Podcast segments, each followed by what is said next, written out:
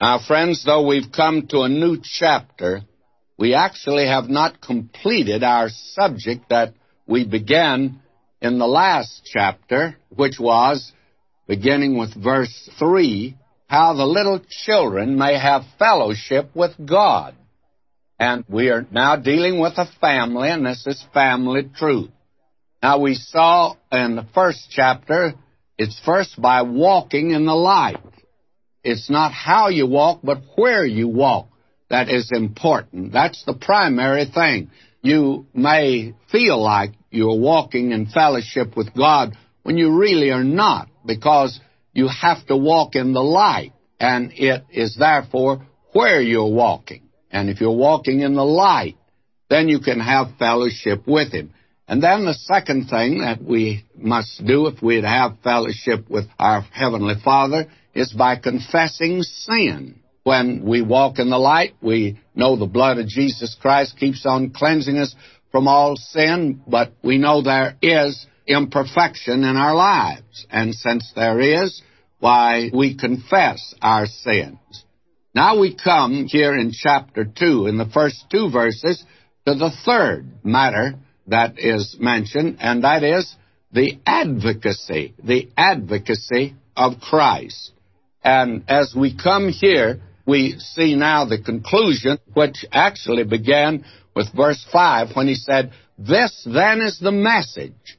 What is the message? Well, this is the message of the gospel of the grace of God that takes hell doomed sinners and by simple faith in Christ bring them into the family of God, where they are now heirs and joint heirs with Jesus Christ.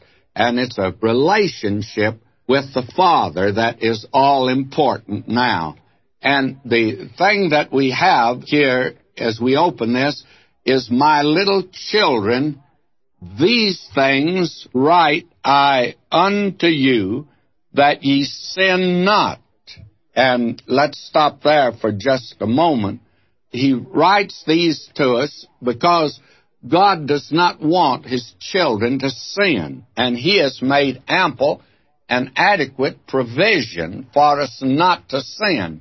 But our entrance into this is very imperfect. Although He has provided a perfect entrance, we never enter in perfectly because of our imperfection. And this first sentence could be better translated, My little children, these things write I unto you that you may not sin.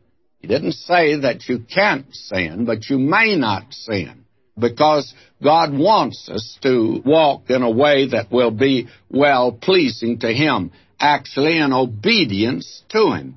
What we have here in the chapter preceding and in this one, in the first two verses, is how we may have fellowship with the Father.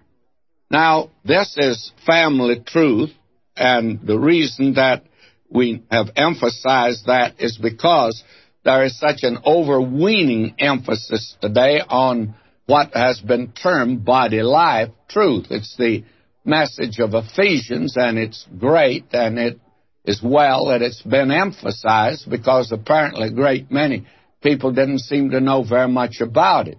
But they need to move on just a little bit farther into family truth. And that means that we are not just in a body where we're to function more or less like an IBM computer and you program a certain individual, and we've got so much of that today that if you follow a little ritual, a little regulation, and if you're programmed right, and then you come to the end of the day, why you feel that little Jack Horner that sat in a corner he was eating, I think, a plum pie. He reached in his thumb, pulled out a plum, and said, What a smart boy am I. Well, we've got a lot of that going on in the church today. We follow this little ritual. We feel very good if we think we've been able to pull out a plum. We've lived according to that little ritual. And yet we may be walking out of fellowship with the Father and there'll be no joy in our lives. And why? Well, because of the fact that we need to recognize that we're in a family. And in that family, the relationship is that which is all important. and that we need to have fellowship with the Father, our Heavenly Father. And therefore, family truth is very important. And this word here, my little children, is a very interesting word. In the Greek, it should be translated, my little born ones. Or the Scotch probably have the very best interpretation. They say, my little bairns, my little born ones, my little born again ones. And these things I write unto you that you may not sin. Now, very few of us have reached that exalted plane. In fact, I've never met anyone that's reached that exalted plane. I've heard of them, but I've really never met anyone I thought had reached the place of sinless perfection. Always think of that whimsical story about the man making a speech in an auditorium one evening, and he was emphasizing the fact nobody's perfect. And finally, he became very dramatic and oratorical, and he said, Is there anybody here that's ever seen a perfect man? And nobody moved at all, except way back in the back, one little fellow, Mr. Milquetoast, put up his hand. And the speaker said, Do you know a man that is perfect? And this little fellow stood up and he says, Well, I don't know him, but I've heard about him. Well, he says, Who is he? Well, he says it's my wife's first husband. May I say to you, I bet he'd heard about him a great deal. But the thing is that none of us have reached that exalted position. A speaker several years ago was telling this story about a family that were going to take a trip for a couple of days. They had a little girl in the family but didn't want to take her along, and they left her with neighbors, and the neighbors had four boys. And so when they got back and got their daughter and were in their home, why the little girl says, Daddy, there are four little boys in that house where I've been staying. And the father says, Yes, I knew that. And she said, Daddy, they have family worship there every night. And he said, Well, I'm glad to hear that. And she says, Well, Daddy, every night their father prays for those four little boys. And this man says, Well, that certainly is good to hear. And she says he prays Daddy that God will make them good boys and that they won't do anything naughty. And he said, Well, that's very fine. And she's silent a moment, and then she added, But Daddy, he hasn't done it yet. Well, I think that most of us, if we're honest with ourselves, we have to say, God hasn't done it yet. We haven't reached that exalted plane. And so he says here, my little born ones, my little bairns, these things write I unto you that ye should not be sinning, that you may not be sinning. God doesn't want you to live in sin.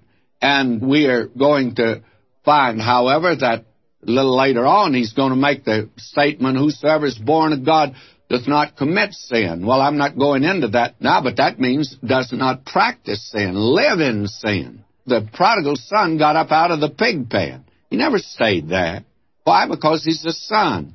But we need also to recognize that Scripture says in Ecclesiastes 7:20, "There's not a just man upon the earth that doeth good and sinneth not." And that you and I may be able to say, "Well, I don't think I've done anything real bad." But how about doing good? You remember just not long ago we were in James and we saw to him that knoweth to do good and doeth it not, to him it's sin. So there's sins of commission, there's sins of omission. And you and I need to walk in the light. Now, when we walk in the light, we see how far we have fallen short. Now, every sincere child of God wants to have fellowship with God. And yet he knows that in his own self, in his own life, that he's falling far short and that sin in his life, be it ever so small, breaks communion with the Father. It breaks our fellowship with him. It is said of Spurgeon that he was crossing the street, stopped and looked like he was praying because he was praying. One of his deacons waited for him on the other side of the street because he saw him coming and he said to him, although it wasn't the day of the automobile, he said, You could have been run down by a carriage standing there, He says, What were you doing? Looked like you were praying. And Spurgeon says, I was. Well, the man said, What was so important? Well, he said, A cloud came between me and my Savior, and I wanted to remove it even before I got across to the other side of the street. Well, today there are a great many Christians that are living a life in which they are constantly disobeying God, and they wonder why they're not having fellowship with God at all. Now, they need to recognize, and we need to recognize that this has to do with fellowship and communion. It doesn't mean that we've lost our salvation because the next sentence in chapter 1 says, And if any man sin, we have an advocate with the Father, Jesus Christ the righteous. And if you'll notice, it's not an advocate with God, it's with the Father. He's still our Father when we sin. And therefore, we need to recognize that our salvation rests upon what Christ has done for us, and that's a finished work. It's been put like this Upon a life I did not live, upon a death I did not die, another's life, another's death. I stake my whole eternity. It is finished. Yes, indeed. Finished every jot. Sinner, this is all you need. Tell me, is it not? Well, that's all we need for salvation. But now, if you and I are going to have fellowship with Him, we need to recognize something else now. If any man sin, what happens? Well, we have an advocate with the Father. And who is he? He's Jesus Christ the righteous. He's a comforter. That's the word that's really used. It's spoken of the Holy Spirit. He's our comforter down here, and Christ is our comforter up there. And this is a legal term and has to do with the question of sins as believers. Because when we sin, we have a wonderful Heavenly Father, and we don't lose our salvation. But there's somebody up there that wants us to lose it, and that's Satan. And so Satan is an accuser of the brethren, we're told. In Revelation 12:10 it says, "The accuser of our brethren which accuse them before our God day and night." And Satan is there to accuse. You remember, he sure found fault with Job. He said, If you let me get to him, I'll show you how weak he is. Well, the Lord Jesus is able to step in as our advocate and he is the one that died for us. He says, He's my child. Yet the accuser is there. And a great many people are disturbed about that. Well, we've got an advocate, and he's greater than the accuser. And as it's been put again in very beautiful language, I hear the accuser roar of ills that I have done. I know them well, and thousands more. Jehovah findeth none.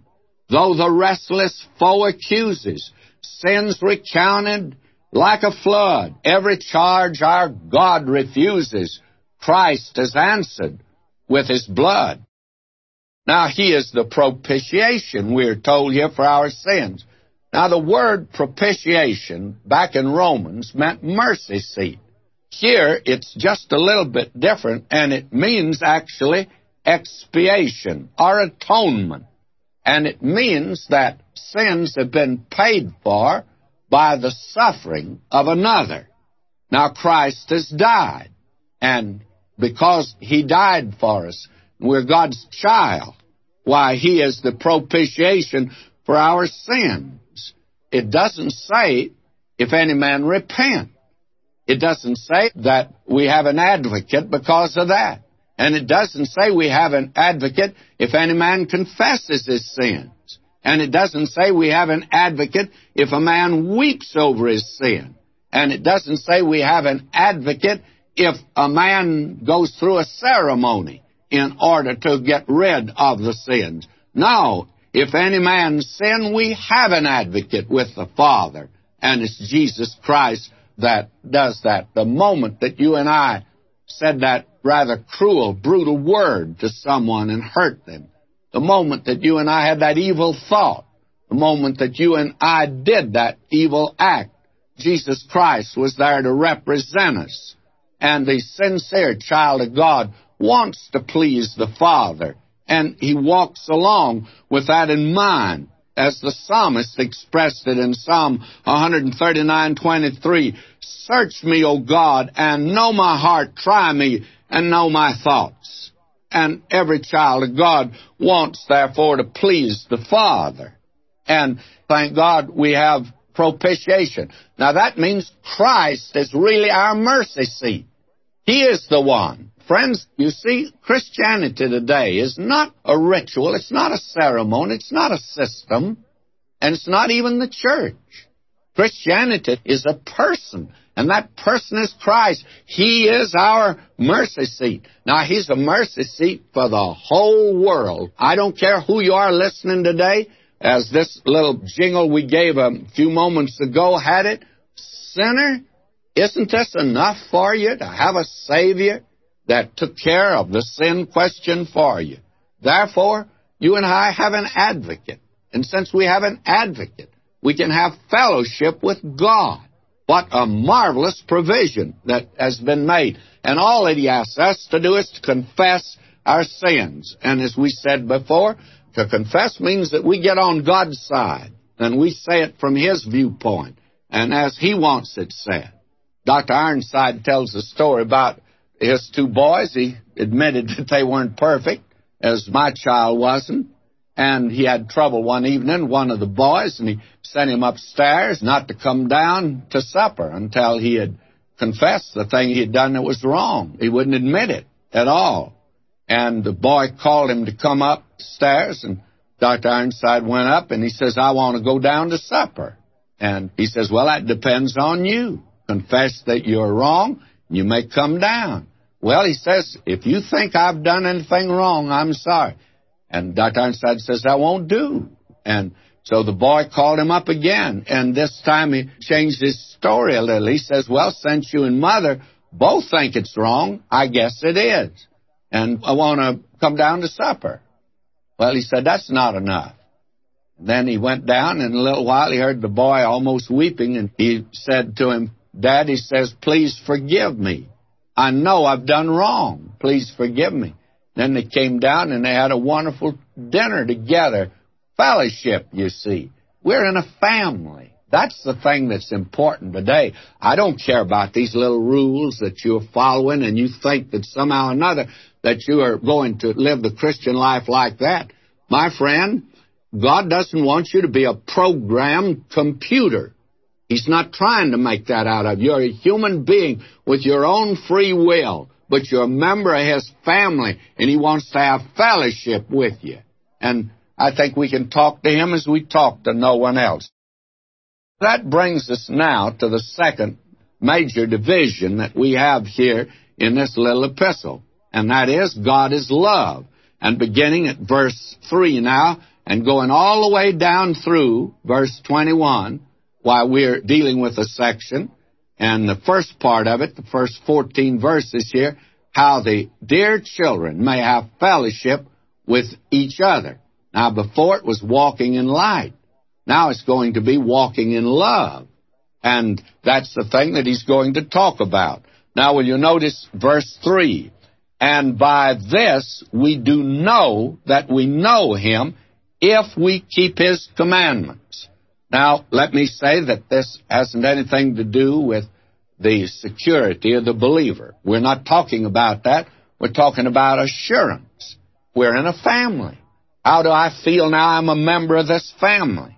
I may be a child of God, and I could be in a far country, but we want to sit down at the table with the Father. Now, how we to have assurance? The way you can have assurance by keeping His commandments. Now, friends, we're not talking about the Ten Commandments now. We're not talking about that which is legal. We're talking about a family. That which is legal, the Ten Commandments, were given to a nation. And on those, Every civilized people have based their laws on the Ten Commandments. They are for the unsaved. Now, God has something for His family, and they're commandments for His family. You'll find that mentioned, for instance, in the sixth chapter of Galatians. And I didn't intend to turn there, but I think I shall. He says, Bear ye one another's burdens, and so fulfill the law of Christ. We're talking about the law of Christ now. When we were back in First Thessalonians not too long ago, I called attention to that verse 2 of chapter 4. For ye know what commandments we gave you by the Lord Jesus. Well, what are some of them? Well, in the last chapter, chapter 5 of First Thessalonians, I have listed 22 commandments that are there. Listen to one or two of them. Verse 16 of chapter 5, rejoice evermore. He wants you to be a joyful Christian. 17, pray without ceasing. That is the attitude of prayer. It means to get off of your knees and still walk on your feet in a prayerful attitude. Praying is not all done on your knees. It's done on your feet. It's right down where the shoe leather is, friends. And we are told to quench not the spirit and we're to prove all things. These are commandments that the Lord Jesus has given to believers. And if we are to have fellowship with the Father and enjoy it and have an assurance in our own heart, we must keep His commandments. Don't say that we are free to do as we please. A Christian doesn't do as he pleases. He does as Christ pleases. And that's all important. Now, he says, and by this we do know that we know Him if we keep His commandments. Now, commandments here means the commandments that the Lord Jesus has given to the church. And I'll make a distinction in just a few moments between the commandments and the Word of God. There is a distinction, and I think we can demonstrate it in just a moment. But the important thing is that this is something we do know, that we know Him. This is not a no no, this is a yes yes, but it's something that we do know. And you remember, He's answering all through this epistle the Gnostics, and they pretended they knew something. That is, they were super duper saints. They had some knowledge that no one else had. In general, it was heresy. By this we do know that we know him. And the important thing is to know Jesus Christ. Now, how can we have the assurance of it? Well, a great many people, as we've said before, believe in the eternal security of the believer, but they don't have the assurance of salvation, and the reason is obvious. If we keep His commandments. Now, He's not saying that we're not saved. But he's saying this that we have an assurance. We know. And you can't know if you're disobedient unto him. In other words, obedience to Christ is essential and it's the very basis of assurance. You cannot have, or you can bluff your way through, but you can't have that deep down, way down in your heart assurance unless you keep his commandments. And so here, he's dealing with that. And he's dealing with it in a very, let me say, a very definite way here. We do know, and this is something we should know. Now in verse 4 he says, He that saith, I know him, and keepeth not his commandments, is a liar, and the truth is not in him. Now, I would say that that is very plain talk. I would say that that is very blunt speech. In other words, what he's saying is this. We do know, verse 3, that is, we know by experience. We know that. And that is in contrast to that esoteric knowledge of the Gnostics. Now, this is the negative disobedience to Christ is a proof that we do not know Him. This is plain and it's direct language. Disobedience to Christ on the part of a professing Christian is tantamount to being a liar. In other words, the life is a lie. And this is putting it rather blunt. There are a great many people today that say, I'm a child of God. But are they a child of God? It's one thing to say I'm a child of God and to say I'm a Christian, and it's another thing to be a possessor of eternal life, to have a new nature. that cries out to the Father and calls him Father and wants to obey him and loves his word. You can't make me believe today that all of these church members that have no love for the Word of God and they're disobedient to Christ, you can't make me believe that they are really God's children. I don't think so. Don't believe that could be true at all. And just to say I'm a child of God, that's one thing. But to know the experience of regeneration, that's something else. And therefore, John's making it very clear here.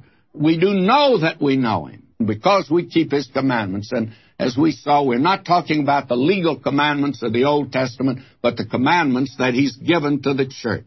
And if a child of God does not have a love for those commandments, he's in the very gall of bitterness and in the bond of iniquity, as the scripture puts it.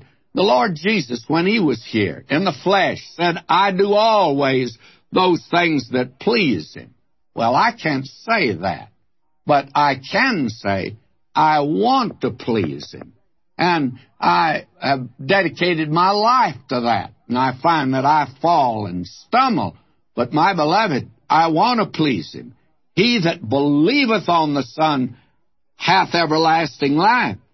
But this corroborates his faith when he's able to know in his heart, I want to do God's will. And the natural man never did want to do God's will. And he puts it here, oh boy, is this strong. He that saith, I know him, and keepeth not his commandments, is a liar. Now, I didn't say that, friends. John said that. And then John would tell you that the Holy Spirit's the one that prompted him to say it. And the truth is not in him, a man that makes a statement like that. Now, we read verse 5 But whosoever keepeth his word, in him verily is the love of God perfected. By this know we that we're in him. Now, I want to make a difference here and, and a distinction that I find that very few expositors make. In fact, I notice that the New Scofield Reference Bible does not make a good distinction here. And I feel that there's a difference between the Word of God and the commandments of God. Now, somebody's going to call my attention down here to the fact that the commandments are the Word of God. Well, the commandments are the Word of God. But the Word of God is not commandments. It's more than that. I hope that you see the distinction. There are commandments in the Word of God, but the Word of God is not commandments. Therefore, here you have just a portion in the commandments of the will of God. In the Word of God, you have His complete revelation to us about His will for our lives. Now, we have here, therefore, this distinction. Now, the Lord Jesus made the statement. He says, If ye love me, he says, keep my commandments. That's in John 14, 15, and then in John 14, 23 he says, If a man love me, he'll keep my words. Now, what is the distinction there? Well, I think that we could put it like this. Let me give a very homely illustration. Others have used it in a little different way, but let me give it like this. Here is a young boy in a home, and it's a home in the country. His father's a farmer. And his father says to his son, the boy's going to school, he says to the boy, he says, Now, son, when you get home from school today, I want you to chop wood, and I want you to get the wood on the back porch so your mother can get it to make a fire in the cook stove and for the fireplace. And so when the boy comes home, he obeys his father. His father's commandment is that he chop wood. And that boy goes out there, and for about an hour and a half or two hours, he chops wood after school. Then he spends time bringing it in and stacking it up on the back porch. And I can tell you about a boy that used to do that. And that was a long time ago, and his name was Vernon McGee. Now, I don't know that I could use myself in the rest of the illustration that I'm going to give. Now the father said to the boy, says, Now when I get home from the field, I'll milk the cows. Now, one day the father says, Well, I don't feel good today. The breakfast table, he says, I feel so bad I don't think I ought to go out and work in the field today. But he goes on out. Now, when the boy comes home, his commandment is to chop wood. So he chops all the wood. Now he knows his father is sick, and he knows it's his father's word that he doesn't feel like milking the cows. So the boy goes up and milks the cows. Now that he was not commanded to do. He did that because he loves his father.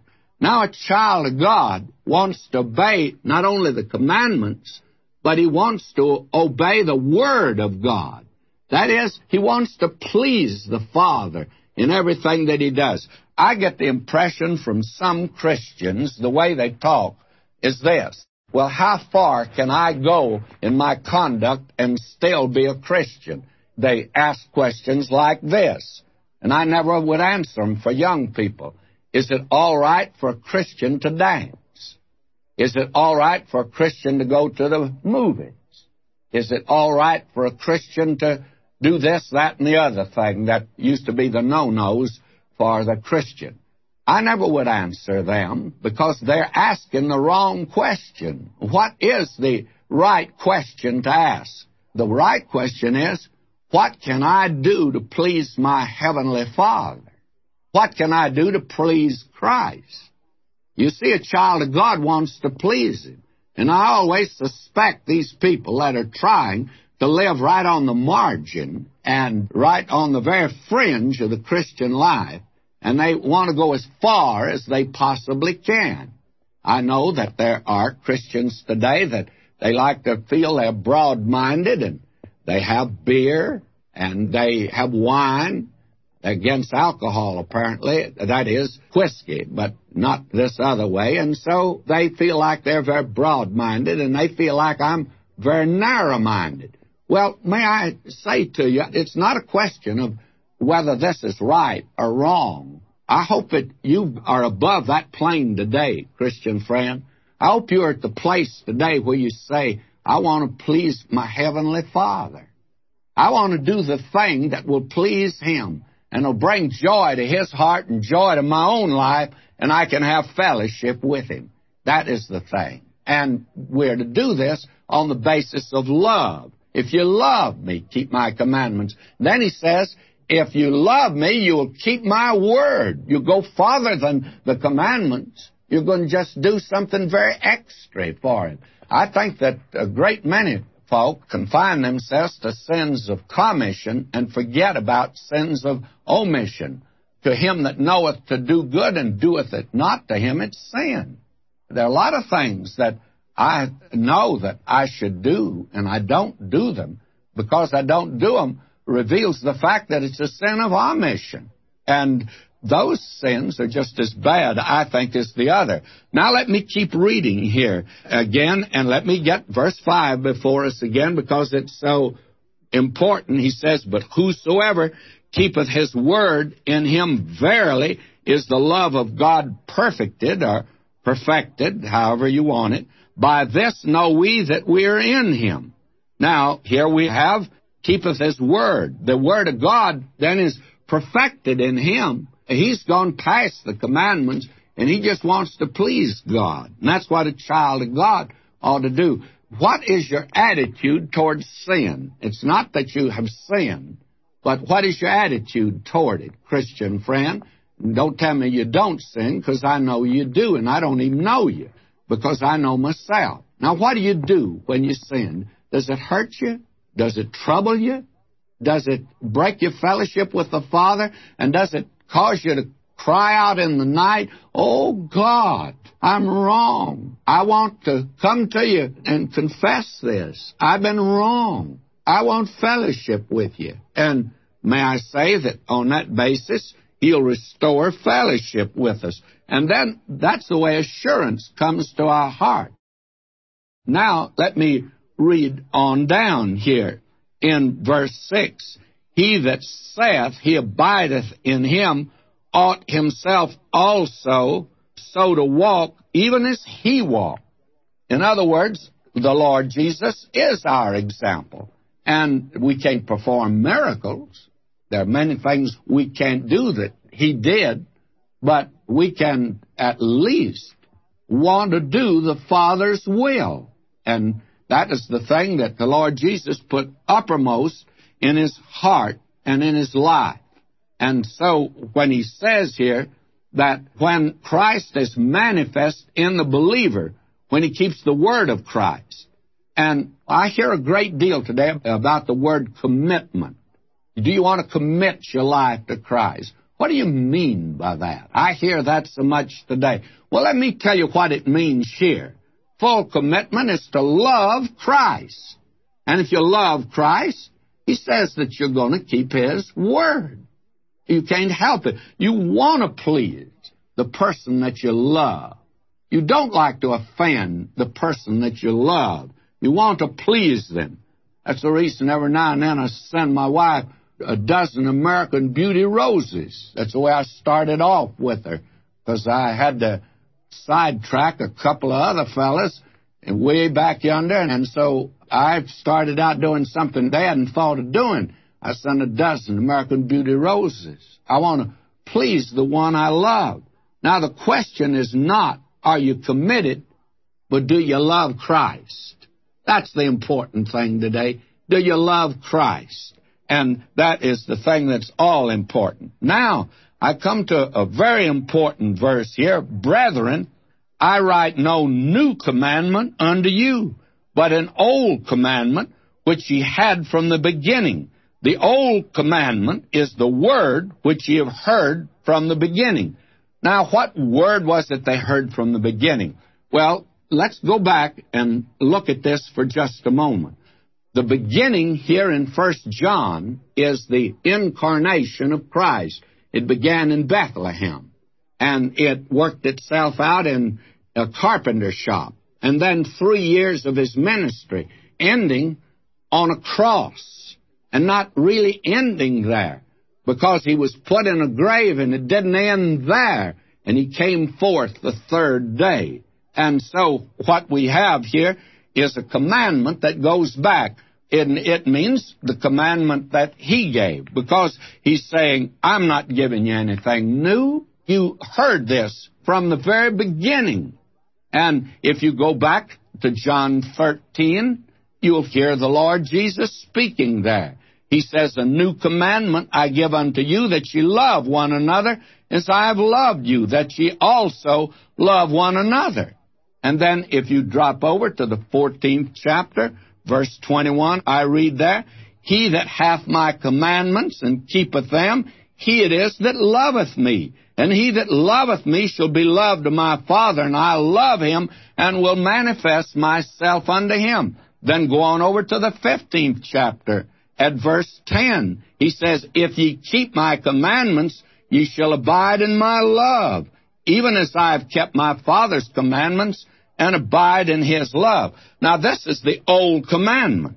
Now, John says, this old commandment is what I'm giving to you. It's what the Lord Jesus said. It's what he taught when he was here upon this earth. Now he says, again, a new commandment I write unto you, which thing is true in him and in you, because the darkness is past and the true light now shineth. Now, why is it a new commandment to believers today who are regenerated and indwelt by the Holy Spirit? Why? Because that was given on the other side of the cross and the coming of the Holy Spirit.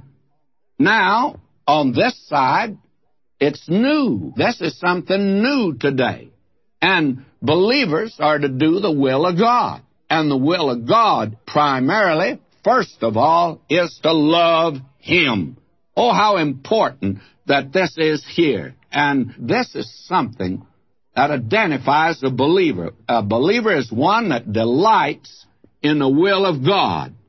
And a believer ought to be able to say, because the true light, the darkness is past, and the true light now shineth. day by day, moment by moment, I ought to be able to say I'm getting to know the Lord better. I'm understanding His will more perfectly. That ought to be the experience. Schiller, the great German poet, said, I see everything clearer and clearer. And that ought to be the experience of every child of God today. That day after day, you ought to be growing. And you can't grow apart from the Word of God. There's no way. It's food. And He's the bread of life that's revealed here. He's the water of life. You're going to perish. You famish if you don't feed upon Him. And the problem, the great problem today is that a great many are trying to follow a few little rules and regulations. And again, let me say it, they're programmed like a IBM computer. And they feel like that they run through all those little things, do them, everything will work out. My friend, you're a human being. If you're a child of God, you've got a new nature. And you still got that old nature. But as Paul says, I know within my flesh dwelleth no good thing. But Paul says, I want to do His will. Is that the thing that's in your heart and life? Now, I can point the verses of Scripture to you for your assurance. But my friend, you will never experience them until you're willing to do His will. Now let me come to this again. He says here, and I'm going to pick up at verse 8, again a new commandment I write unto you, which thing is true in him and in you, because the darkness is passing. That is the better expression here. The darkness is passing. You can look around you today. It hasn't passed yet, but it is passing. The fog of ignorance of God's Word is still much in evidence today. The darkness is past, and the true light now shineth. That is, the true light, which is the Lord Jesus Christ, is breaking into this world today. He still is the most controversial person that's ever lived on this earth. Now, verse 9 He that saith he is in the light and hateth his brother is in darkness even until now. Now, loving a fellow believer is the test of genuine faith, and hatred of a fellow believer is evidence that a person is not in the light. And that is something that we need to keep in mind. Now, we need to recognize here that this is the natural darkness in which all men are born. That is the thing Paul talked about in Ephesians 4:18 when he says having the understanding darkened being alienated from the life of God through the ignorance that is in them because of the blindness of their heart. Now that's the condition of man by nature. But our condemnation is not because of what we are by nature. This is the condemnation that light is coming to the world and men love darkness rather than light because their deeds were evil. Now, this is something that is very important. And don't let this slip by you. You are not responsible because you're a sinner but nature. But you are responsible if you reject the Savior. You are not responsible because you were born in darkness, because your understanding is dark. But you are responsible if you reject the light that comes to you through the Word of God.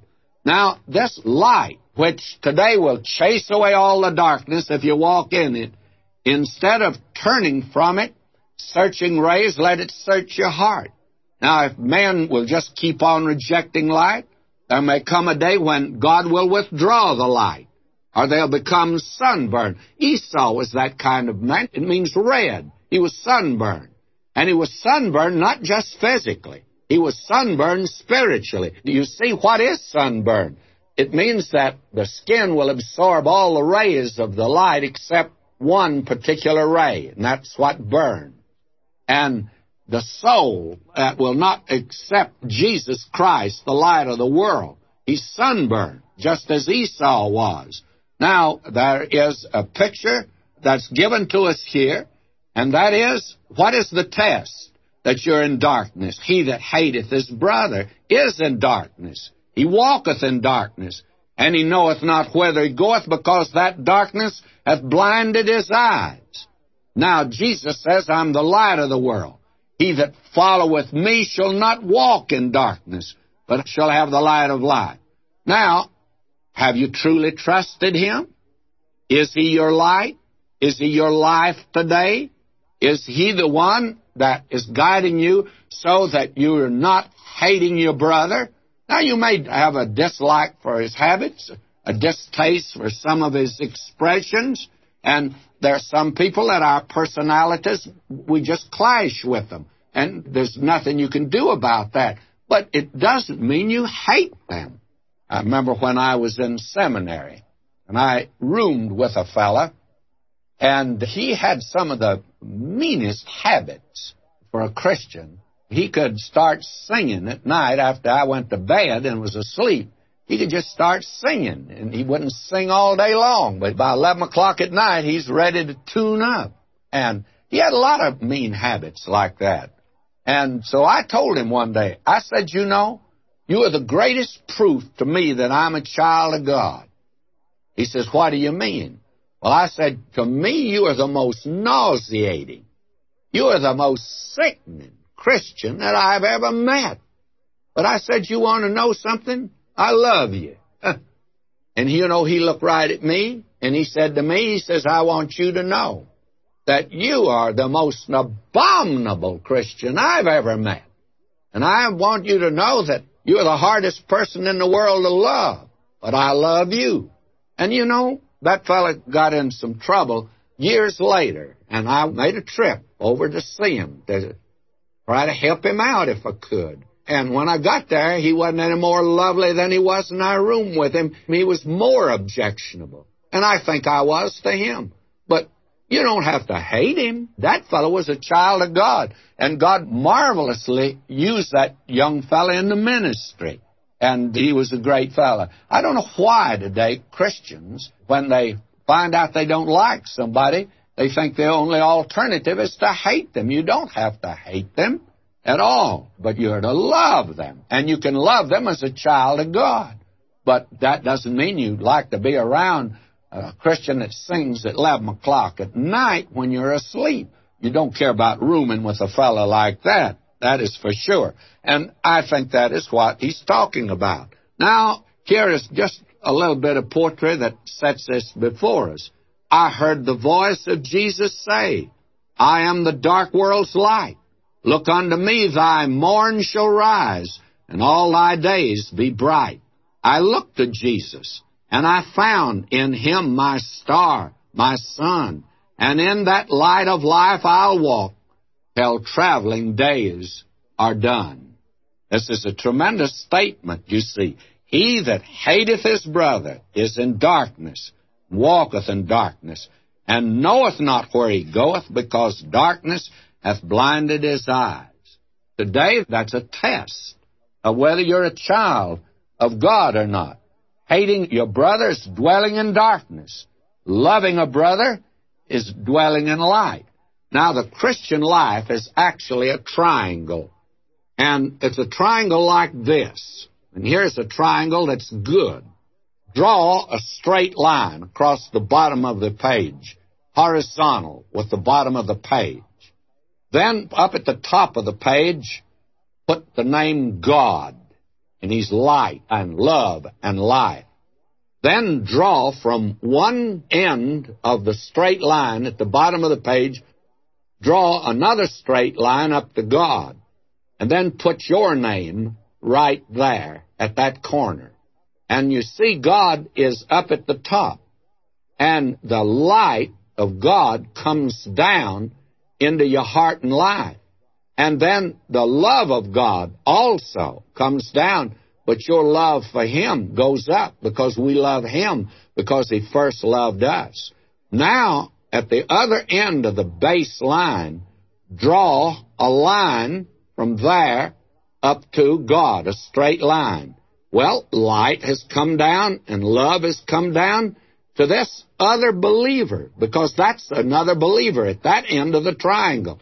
Now, if you are walking in light down here, it means also you're going to love your brother. You can't say you love God and hate your brother. That is impossible, as John's going to make it very clear a little later on. He'll come back to this.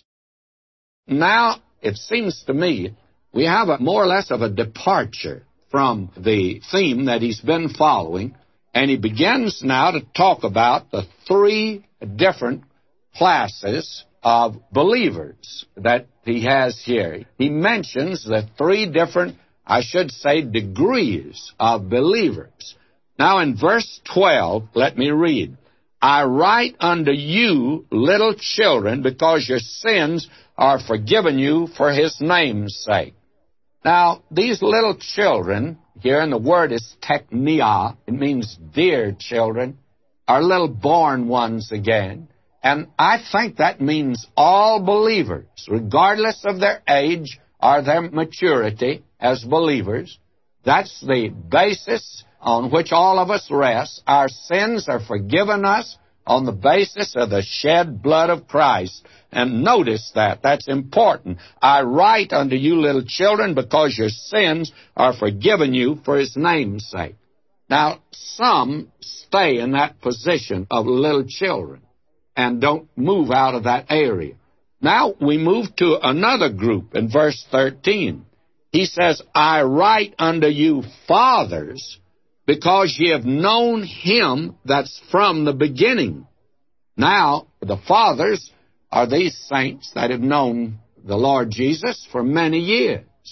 And they've grown. They have matured. And they are mature saints who've walked with God for years. Now, personally, I think David wrote the 23rd Psalm after he was an old man. David could never have written that psalm as a young man when he was a shepherd. Because this is a psalm that grows out of an experience and of a life that can back it up. A life that's been through all sorts of vicissitudes, has faced all kinds of problems, been in all kinds of dangers, and it's a life that has been lived in fellowship with God. And when David wrote the 23rd Psalm, he is a mature child of God. And friends, I mean by that time, he was really a mature child of God. He had grown up. He could be truly said to be a father. I have called it the Psalm of an old king. David, I think, was sitting on the throne. He's an old man now. And he looks back over his life and he remembers that shepherd boy that was out there on the hillside at Bethlehem. And how that shepherd boy would take the flock out, how he would protect it from a bear and a lion, and how he would take care of the sheep, and how he protected the sheep. And then he's made king, and he's now shepherd of a people. He's king over them. And as he sits there on the throne, he looks back over that life, oh, that checkered career, the time that he had such a wonderful friendship with Jonathan, and the time that he fled from Saul, and then how he became king, and for seven years down yonder in Hebron, he reigned as king. That's right south of Bethlehem. And how God delivered him and gave him all of the 12 tribes, and he ruled over them. And then David committed that awful sin, and how God forgave him when he came back in confession. And then David had trouble in his home because God took him to the woodshed. And this man had nothing in the world but trouble the rest of his life. Now his own son rebels against him. And he loved that boy. He wanted him to be the next king, but not to rebel against him. David fled from Jerusalem, had to hole up again in the rocks, and then that boy and his followers were slain. And it broke David's heart. But now David is an old man. He's sitting on the throne, and he looks back over his life, and he says, Now, the Lord is my shepherd. I shall not want. Now, he didn't say, I have not wanted. He could have said that. But this man, now a mature child of God, can say, I shall not want.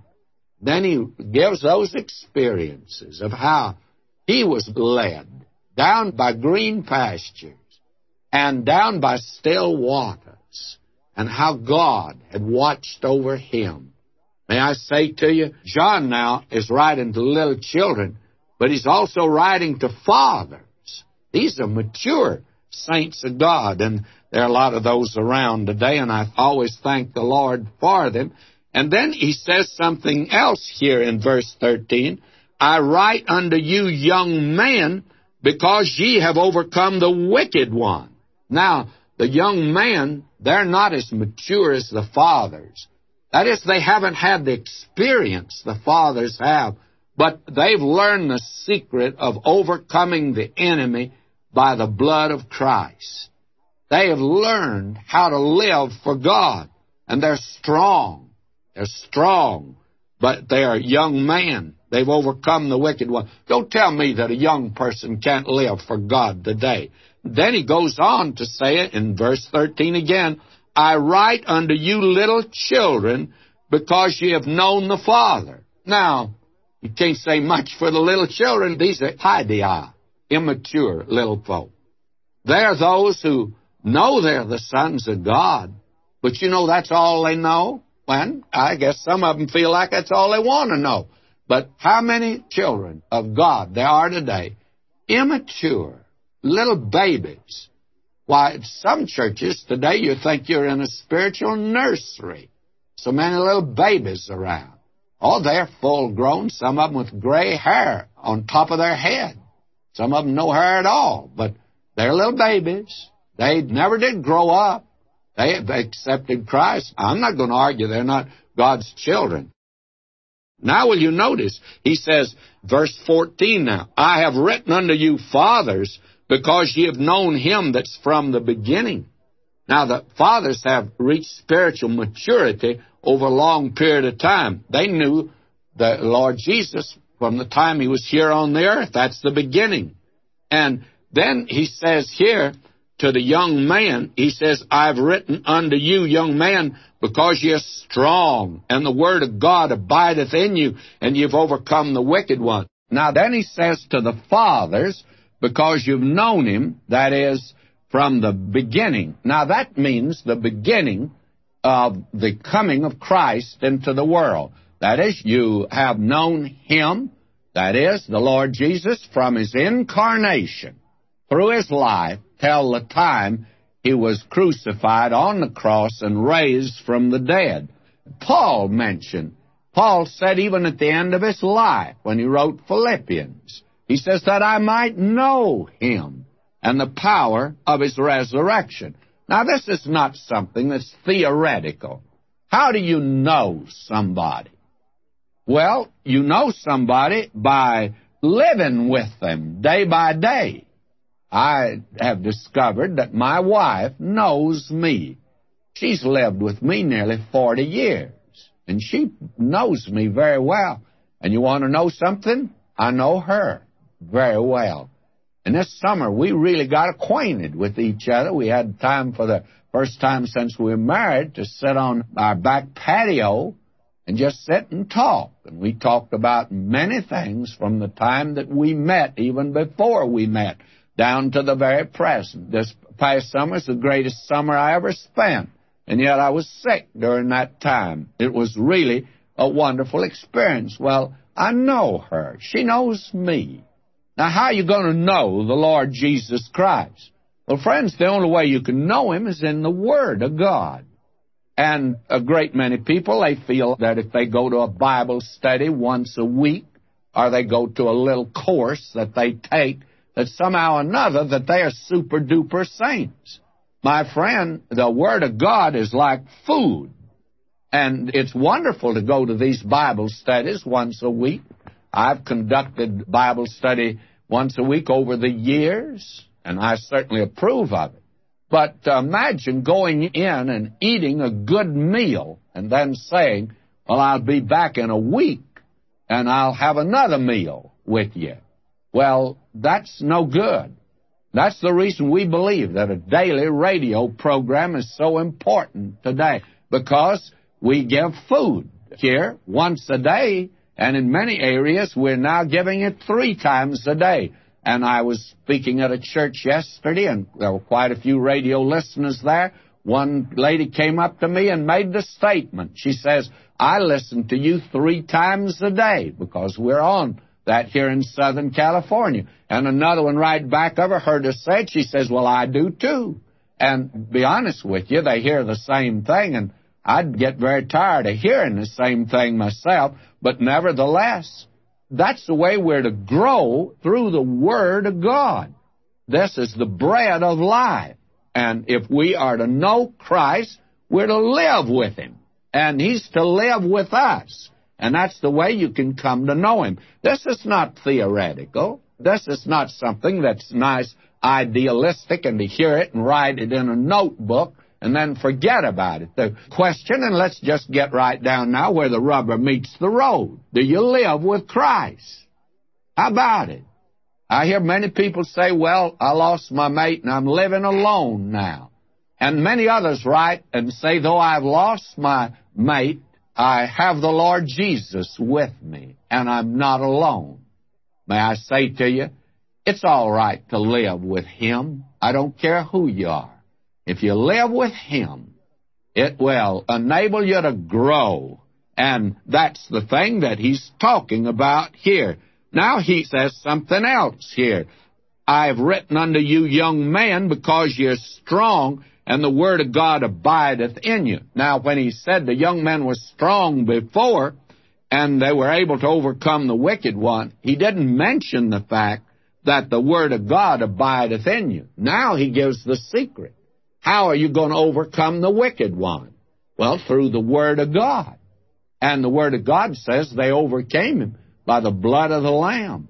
It's when you rest in the Lord Jesus Christ and he becomes personal to you and becomes real to you, and you can talk with him.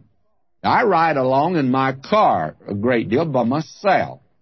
I always talk with him when I'm by myself, and I know that it seems strange. I had a woman drive up by the side of me at a street light, and I was just talking away. I was praying, but I just do it in a very informal manner, and I was telling the Lord Jesus about myself and not that he didn't already know, and I was asking him for help. This woman looked over at me and she looked to see if somebody was in the car. She saw there wasn't anybody in the car, and here I was talking. So she just took her index finger and went around her head, which she obviously meant that she thought I was off. Didn't have all my marbles or something. Well, may I say to you, I don't care what she thinks. The important thing is that we need to know him. We need to know him and we can know him in his word. Now, will you notice, we're told here that you can overcome the wicked one. How can you overcome the wicked one? With the word of God. What is it called? Well, the only weapon of offense that's ever been given to a believer is the Word of God, which is the sword of the Spirit. And I tell you, if you're going to be able to defend yourself against the devil, you're going to need the Word of God. And the reason so many believers are succumbing today to the world is simply because they're not in the Word of God. I don't care how many of these little courses you take, and I don't care whether you go to a Bible study once a week. I've done that for years. And I find that a great many people do not mature. And yet a great many others do. Why? Because they stay in the Word of God. You need to eat three times a day. And believe me, if you need physical food to be strong, you sure do need spiritual food to be strong. Now, as we come again to our text today, this is a section that a great many separate from what has followed, but actually, I feel it's very much a part of what he's been talking about, and that it is really not a separate thing at all. You see, he's been telling us how we, as God's children, how we can know that we are His children. And the way that we can know it is by the fact that we love Him and that we keep His commandments. And later on, He's going to say His commandments are not grievous. Now, we're not even talking about the Ten Commandments here. We actually are talking about the commandments that the Lord Jesus gave. And here we are brought actually into the Holy of Holies in a very personal relationship with the Lord Jesus Christ. Someone has made this kind of a division, and I like it, in the Epistle to the Romans, is how we come out of the house of bondage. In Ephesians, is how we enter the banqueting house. Hebrews is how we approach the throne of grace. And in First John, how we approach the divine presence. Now, you and I can have assurance that we're a genuine child of God, not only be a proof to our neighbor that we're a child of God, but to ourselves because of our obedience unto Him. And that we want to please the Lord Jesus in all that we do. And that is the motive for obedience to Christ. If you love me, keep my commandments. And that is the thing that is brought to our attention here, and it's very important. Now, I feel like that there are some folk today that more or less grit their teeth and they say, Yes, I'll obey him. But the motive is not love. It's like the little boy that is, Mama made him sit in a chair in the corner and facing the corner, you know. And she heard a disturbance in the corner, and she said to him, Willie, are you sitting down? And he says, Yes, ma'am, but I'm standing up on the inside of me. And I think there are a lot of God's children today. They're obeying outwardly some little rules and regulations. And that's another reason that I oppose all the gimmicks today for living the Christian life, that it's some sort of a philosophy, and if you follow some gimmicks, and they attempt to follow it, but they are standing up on the inside of them. They're not doing it because they love the Lord Jesus. And friends, when you solve that problem and you love Him and you want to obey Him because you love Him, then may I say a great deal of the marital problems will be solved today. A great deal of the uncertainty that you have in your own heart. And that's the reason this type of thing is so popular today. If you start talking on how to live the Christian life, why people come running.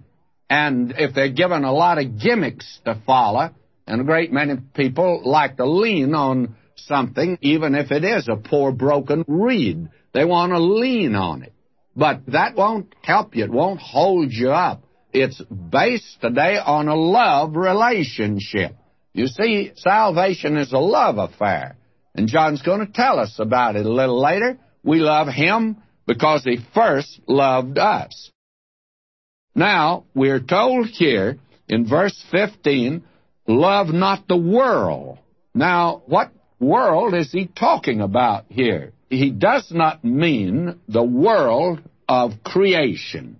That is, the system and the order that you find in creation today. In spring, the flowers bloom and the trees put out leaves, and then in the fall, the leaves begin to turn all kinds of beautiful colors like yellow and gold and red. Then they fall off and winter comes and all of that. That's not the world that we're not to love. We're to love that world. God created it. It's God's creation. And we are to do that. The poet says, What is so rare as a day in June when heaven tries earth if it be in tune? and over it softly her warm ear lays. And whether we look or whether we listen, we hear life murmur or see it glisten. Now, you know, I said that by memory. I haven't repeated that in years. I learned that when I was in grammar school. And that has always stuck with me. My birthday's in June, and so I just always think in June how wonderful it is, how wonderful nature is. And somebody's put it like this Heaven above is softer blue, earth beneath is sweeter green. Something lives in every hue Christless eyes have never seen. Birds with gladder songs o'erflow, flowers with deeper beauty shine, since I know, as now I know, I am His, and He is mine. Isn't that a lovely thing? That today, because He's the Creator, we can love this physical creation, so He doesn't mean that. Well, there is another way that He's not talking about. He's not talking about humanity here. That is, mankind. Because we're told God so loved the world. The world of what? people, human beings, if you please, that he gave his only begotten Son. Well, what does he mean? Well, he's talking here about this world system that you and I are in today. And believe me, there is a world system today, and it's satanic. And he mentions it in the 14th chapter of the Gospel of John in verse 30. Let me read that. Hereafter, he says, I will not talk much with you, for the prince of this world cometh, and he hath nothing in me. The prince of this world. Of the world what? The world system. This civilization that you and I are in today, with all of its governments. They belong to Satan. This system does. He offered the Lord Jesus the kingdoms of this world. And I don't think he left out the United States when he made the offer. It all belongs to him. And we're not to love this world today. And he mentions it again over here in the 16th chapter, verse 11. He says of judgment, because the prince of this world is judged. Again, the system that is satanic that is in this world today. And we are told over in Ephesians, the second chapter, and I want to turn there. And by the way, when he speaks there of the foundation of the world in verse 4 of chapter 1, he's talking there about the material creation. But when you come over to chapter 2, at verse 2, he says, In which in times past ye walked according to the course of this world what is the course of this world? Well, this is a world today that's filled with greed, with selfish ambition, with fleshly pleasures, and with deceit, and lying, and danger. That's the world that you and I live in today. And he says to us, Love not this world. And you are going to be obedient to one world or the other.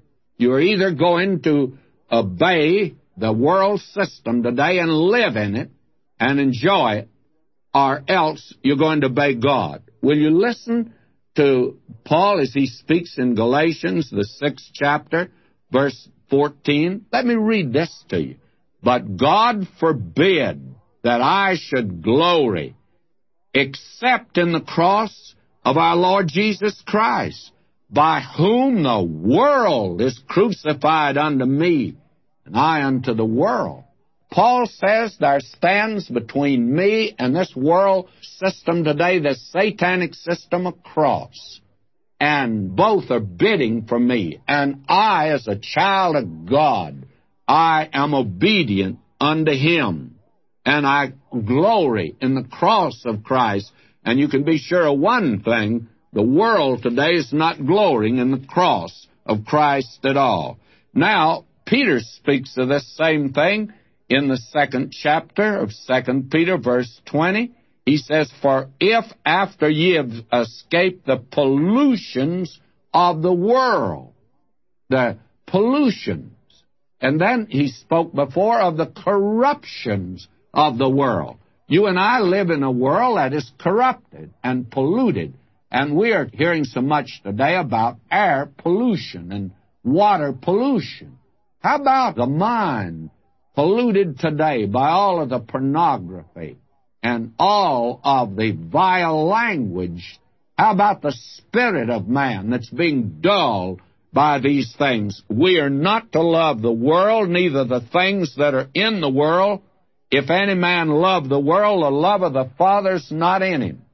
You can't run with the devil's crowd all week and then run with the Lord's crowd on Sunday. You may run with them, but you sure are out of place, my friend. That's just something that you can't do. Now, we're in the world, but we're not of the world. And we have to move into the business world, many of us.